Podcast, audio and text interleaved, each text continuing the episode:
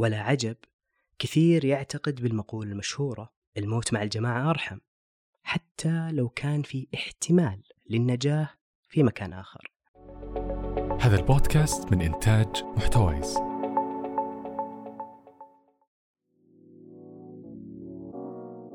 هذه الحلقة من بودكاست فصول محتوايز برعاية زين السعودية. أطلقت زين خدمة الجيل الخامس واللي راح تغير من عالمنا التقني بشبكة أوسع وكمان سرعة أعلى بعشر مرات من الجيل الرابع.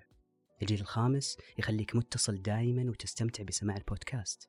لتفاصيل أكثر للحصول على هذه الخدمة وحتى أماكن تغطيتها في مدن المملكة حطينا الرابط لكم أسفل في قسم الوصف اطلع عليه.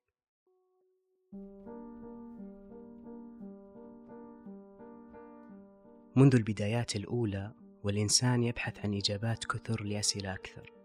ما من جواب إلا ويفتح أبواب لعدة أسئلة أخرى. نعيش في فضاء واسع ما نعرف حدوده. وتحيط بنا أسئلة غير منتهية. تعاطى معها أسلافنا البشر منذ قديم الزمان. أسئلة وجودية تتمحور حول ذات الإنسان وموضوع الوجود خارج ذهن الإنسان. هل العالم اللي ندركه هو هو العالم؟ موضوعات كثر قابلة للنقاش. الذاتي والموضوعي المادي وما وراء المادة وغيرها الكثير من الثنائيات الجدلية اللي ما زالت في منطقة رمادية. مرحلة المراهقة أحد أكثر مراحل الحياة أهمية فهي المرحلة اللي تربط بين الطفولة والنضج. هذه المرحلة العمرية ما تقتصر على تغيرات حيوية أو نفسية لكن مسؤوليات وأدوار اجتماعية مختلفة تطورت خلال القرون الماضية. تعريف مرحلة المراهقة أو المدة اللي تستغرقها مو سهل تحديدهم. خلال المئة سنة الماضية حصل نوع من التمطيط لهالمرحلة.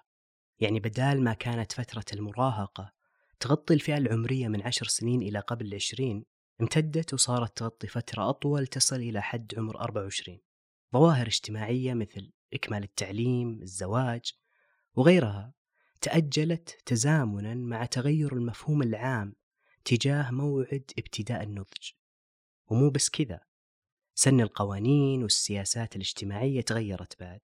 هذه المرحلة مهمة لدرجة أنه فيها يتم تشكيل مبدئي للمعتقدات والسلوكيات اللي تكمل معانا لبقية حياتنا. ومن المهم ملاحظة التأثيرات الخارجية اللي تؤثر في هذا التشكيل المعرفي. أحد المصادر الخارجية المؤثرة على تشكيل معتقداتنا من المراحل المبكرة من حياتنا هي ظاهرة اجتماعية اسمها التماهي. التماهي يعرف آش صاحب تجربة علمية شهيرة جدا حول الموضوع. يقول أن التماهي يشير إلى ميل البشر إلى إبقاء سلوكهم وآرائهم متوافقة مع الأغلبية من حولهم. كل مجتمع عنده مجموعة من الأفكار حول ما يجب أن يصدق أفراده بدون مساءلة. هذا مو بالضرورة شيء سلبي على فكرة. فاتفاق المجتمعات على شناعة الجرائم مثلا هو أحد الأشكال الإيجابية لهذه الظاهرة الاجتماعية وغيرها أمثلة كثير. بس للأسف في جوانب سلبية أيضا لهذه الظاهرة. فلو كان في محاولات من أفراد للاعتراض أو حتى مساءلة لبعض المعتقدات المسلم بها عند أي مجتمع فسيتم معاملة هذه المحاولات على أنها غريبة. هذا إذا ما تم اعتبارها عدوان سافر على المجتمع. لأنه بالنسبة للأغلبية كأنه في لوحة ضخمة أمام أي فهم سائد مكتوب عليها ممنوع الاقتراب. وهذا الفهم السائد متحرر حتى من مجرد المساءلة. عدائية الأغلبية مو السبب الوحيد اللي يمنع الأفراد من مساءلة أي مسلمات. ففيه إحساس داخلي عند الأفراد بصحة تلك المعتقدات المجتمعية حتى لو بشكل شبه حتمي. ويبدأ وقتها الصوت الداخلي للفرد ويقول يعني الحين مو بس عدد كبير من البشر اتفقوا على هذا الشيء الفلاني لكن أيضا مر زمن طويل على هذا. ويبدأ وقتها يشك حتى في شكوكه لأنه بين قوسين بديهيا كيف يمكن أن مجتمع ما بتراكم البشر والسنين يكون على خطأ وفرد من أفراده صح؟ ولا عجب كثير يعتقد بالمقولة المشهورة الموت مع الجماعة أرحم. حتى لو كان في احتمال للنجاة في مكان آخر. إحنا البشر كثير منا على الأقل نقرن ونربط بين ما هو سائد بما هو صحيح. هذا مو ملاحظة شخصية لكن ظاهرة لوحظت عبر تجارب علمية حول موضوع ما يسمى بالتماهي. وعودة لتجربة آش. التجربة كانت بسيطة لكن ذكية وكشفت الكثير. جمع آش مجموعة من المتطوعين للإجابة على أسئلة حول أشكال هندسية والمقارنة بينها وأسئلته كانت بسيطة لدرجة أنه 95% من المشاركين جاوبوا صح على كل الأسئلة. بعدين تم إضافة ممثلين يتعمدون الإجابة بشكل خاطئ وهذا أثر على المشاركين بحيث نزلت نسبة الإجابات الصحيحة لكل الأسئلة إلى ربع المشاركين فقط وواضح أنه هذا تأثير الجماعة الممثلين. هذه التجربة أظهرت لنا قوة تأثير التماهي لكن كان لازم من تجارب أخرى تبين لنا ليه من الأساس نتماهى مع الأغلبية من حولنا. فجاء عالم آخر اسمه بيرنز بيرنز تقريبا عمل تجربة مشابهة لتجربة آش لكن هذه المرة باستخدام أشعة الرنين المغناطيسي الوظيفي اللي يكشف لنا عن فعالية مناطق مختلفة من الدماغ. واستخدم هذه التقنية على المشاركين في تجربته أثناء حلهم للأسئلة. جاوب بيرنز عن تساؤل قديم باستخدام هالأشعة. هل إحنا نتماهى مع الأغلبية خوفا من التفرد عنهم رغم معرفتنا الجواب الصحيح؟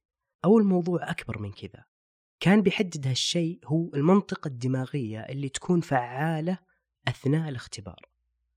فلو كان الجزء الأمامي من الدماغ وهو المسؤول عن القرارات الواعية لو كان هو الأكثر فعالية فهذا معناه أنه إحنا نعرف الجواب الصح لكن نتماهى مع الأغلبية. ولكن الصدمة أنه المنطقة الأكثر فعالية في الدماغ تبين أنها الجزء المسؤول عن البصر في آخر الدماغ من الخلف. هذا يورينا أنه الحس البصري أصلا تغير تماشيا مع جواب الأغلبية. يعني بالعربي صرنا نشوف الأشياء مو على طبيعتها. هذا يعني أنه المجموعات أو الأغلبية نقول لها أثر مشابه للمواد الكيميائية القادرة على تغيير إدراكنا للأمور. طبعا مو الكل تأثر بهذه الظاهرة فالبعض القليل اللي ما جاوب خطأ مع الأكثرية لوحظ أنهم كانوا يملكون منطقة فعالة من الدماغ مختلفة عن الباقين. لاحظوا أنه تفاعلت عندهم منطقة اسمها الأميجدالا الموجودة في منتصف الدماغ وهي المنطقة المسؤولة عن المشاعر والمخاوف بشكل أدق. دائما تبدأ قصص النجاح برؤية وأنجح الرؤى هي اللي بنيت على نقاط القوة ونجاح رؤيتنا 2030 بدأت في التحول الصحي لأن صحة المواطن أولا. استمعوا للكثير عن برنامج التحول الصحي ومستقبل المملكة في بودكاست ديوانية التحول الصحي. تجدون الرابط أسفل في صندوق الوصف. التماهي قد يبدو ظاهرة عجيبة لكنها لها جذور أصيلة في حياة البشر لعلها تعكس السعي والتوق القديم للإنسان للانتماء لشيء أكبر منه.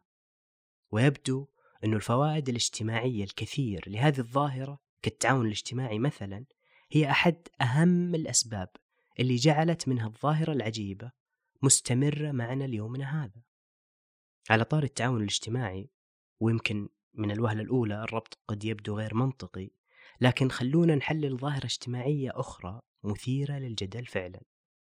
تقريبا كلنا مر علينا مواقف اللي حاولنا نظهر فيها أنه عندنا قيم أخلاقية عالية ونعكس صورة حسنة ومحترمة عن أنفسنا. فمثلا لو واحد قال أنا دايم أوقف مع الضعفاء والمظلومين وأدعمهم ولا أحتمل الظلم على أي أحد. هذا التعبير يندرج تحت ما يسمى بالتلويح بالفضيلة. وعند الكثير هذا التصرف في أحسن الحالات يعتبر مزعج وممكن نفاق اجتماعي في أسوأ الاحتمالات. فيكون الهم الأكبر عند الملوحين بالفضيلة هو عكس صورة ملائكية عن ذواتهم أو هكذا زعم البعض. يعني اللي يدعي الفضيلة حتى وإن كان صادق في ادعائه يبغى يورينا أنه ضميره في المكان الصح. بدل من لفت انتباه الآخرين للنقطة الأخلاقية اللي يبغى يناقشها في الأساس. في أبحاث العلوم الاجتماعية لوحظ أنه كثير منا نميل إلى اعتبار ذواتنا أفضل من الآخرين في عدة مجالات زي الذكاء واللطف وغيرها من المقاييس. لكن من ناحية القيم والأخلاق كانت الأفضلية اللي نعطيها أنفسنا أكبر بكثير من مجالات المقارنة الأخرى. يعني لو أعتبر واحد نفسه أذكى من غيره بشوي فهو يشوف نفسه أفضل أخلاقيا من غيره بمسافة أكبر. ما نكتفي بالاعتقاد أننا أخلاقيا أفضل لكن أيضا تشير دراسات في مجال علم النفس أنه نبغى الآخرين يشاركوننا اعتقادنا بهذه الأفضلية الأخلاقية لنا. وعشان كذا ذهب البعض إلى تفسير ظاهرة التلويح بالفضيلة بهذا السبب. هذا الكلام مو مجموعة من الحجج عشان نبدأ نتهم الناس من حولنا بالتلويح بالفضيلة على أساس أنه نفاق اجتماعي أول ما يبدأ الواحد يتكلم عن أخلاقه الحميدة. أبدا فهناك عدة أسباب تخلينا نتعاطى مع الموضوع بعمق أكثر. أولا إحنا ما نعرف نية الملوح بالفضيلة فمو شرط أنه أي أحد ذكر عن نفسه موقف أخلاقي سواه معناها أنه منافق. ثانيا رمي الاتهامات بأنه ها شفتوا هذا يستشرف؟ أو ما عليكم من هذا منافق اجتماعي؟ هذه الاتهامات لا تخلو من تلويح بالفضيلة لكن من نوع آخر مخفي أنه شوفوني أنا ما ألوح بالفضيلة مثل غيري. وبكذا ندخل في دائرة غير منتهية من تبادل الاتهامات ويخلو النقاش وقتها من أي فائدة أيضا التلويح بالفضيلة له وظائف أو فوائد على مستوى المجتمع. أساسا لفظة التلويح بالفضيلة نفسها ما تعني شيء سلبي بالضرورة. التلويح بالفضيلة كأنه علامة من أفراد المجتمع للتعاون وتبادل الثقة فيما بينهم.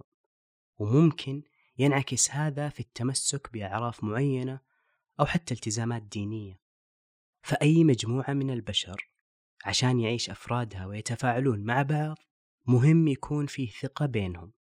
داخل دائرة العائلة أو المعارف تكون سمعة الإنسان علامة لصلاحه ونزاهته مثلا. بس لما نكبر العدسة شوي عشان تشمل المجتمع ككل ويكون فيه تعامل بين غرباء من نفس المجتمع فالتلويح بالفضيلة اللي ممكن يكون لبس أو طريقة كلام أو أعراف معينة أو التزامات دينية أو غيره هذه كلها تأخذ مكان السمعة وإشارة لمن حولنا أنه إحنا معهم وفي صفهم. الأديان مثلا تحتوي على عبادات أو ممارسات جهرية أو اجتماعية يعني أمام آخرين. فعدم الإفطار في نهار رمضان مثلا عبادة ولكن أيضا علامة للمجتمع. من حولنا أنه بين قوسين بتعبير درامي شوي إحنا كأفراد معهم قلبا وقالبا في السلم والحرب. وهذا موجود حتى في مجتمعات علمانية بأشكال أخرى. ولعل الاستقطاب الرهيب اللي نلاحظه هذه الأيام في مجتمعات غربية ما هو إلا انعكاس لهذه الظاهرة. لأنه الإنسان بطبيعة الحال أينما كان ببساطة كائن اجتماعي لازم يتعايش ضمن مجتمع يحميه. وهذا من أيام العصر الحجري يوم كان يهرب من المفترسات الأقوى منه أو ينظم عمليات اصطياد جماعية. حرفيا نجاة المجتمعات تعتمد على أفرادها والإشارات اللي تعزز الثقة اللي بينهم. ختاما حتى لو فيه عند البعض من الأفراد نوع من الحس الثوري أو التمردي على هذه الظواهر الاجتماعية القديمة في حياة البشر فالمهم إنه هذا ما يعزز داخلنا شعور وهمي بارتباط السائد بين الناس بالصح أو الخطأ. كون الشيء سائد ومنتشر من حولنا لا يعني إنه صحيح بالضرورة لكن كمان مو غلط بالضرورة. فما نتخذ موقف إيجابي أو سلبي من أي شيء. فقط بناء على العدد.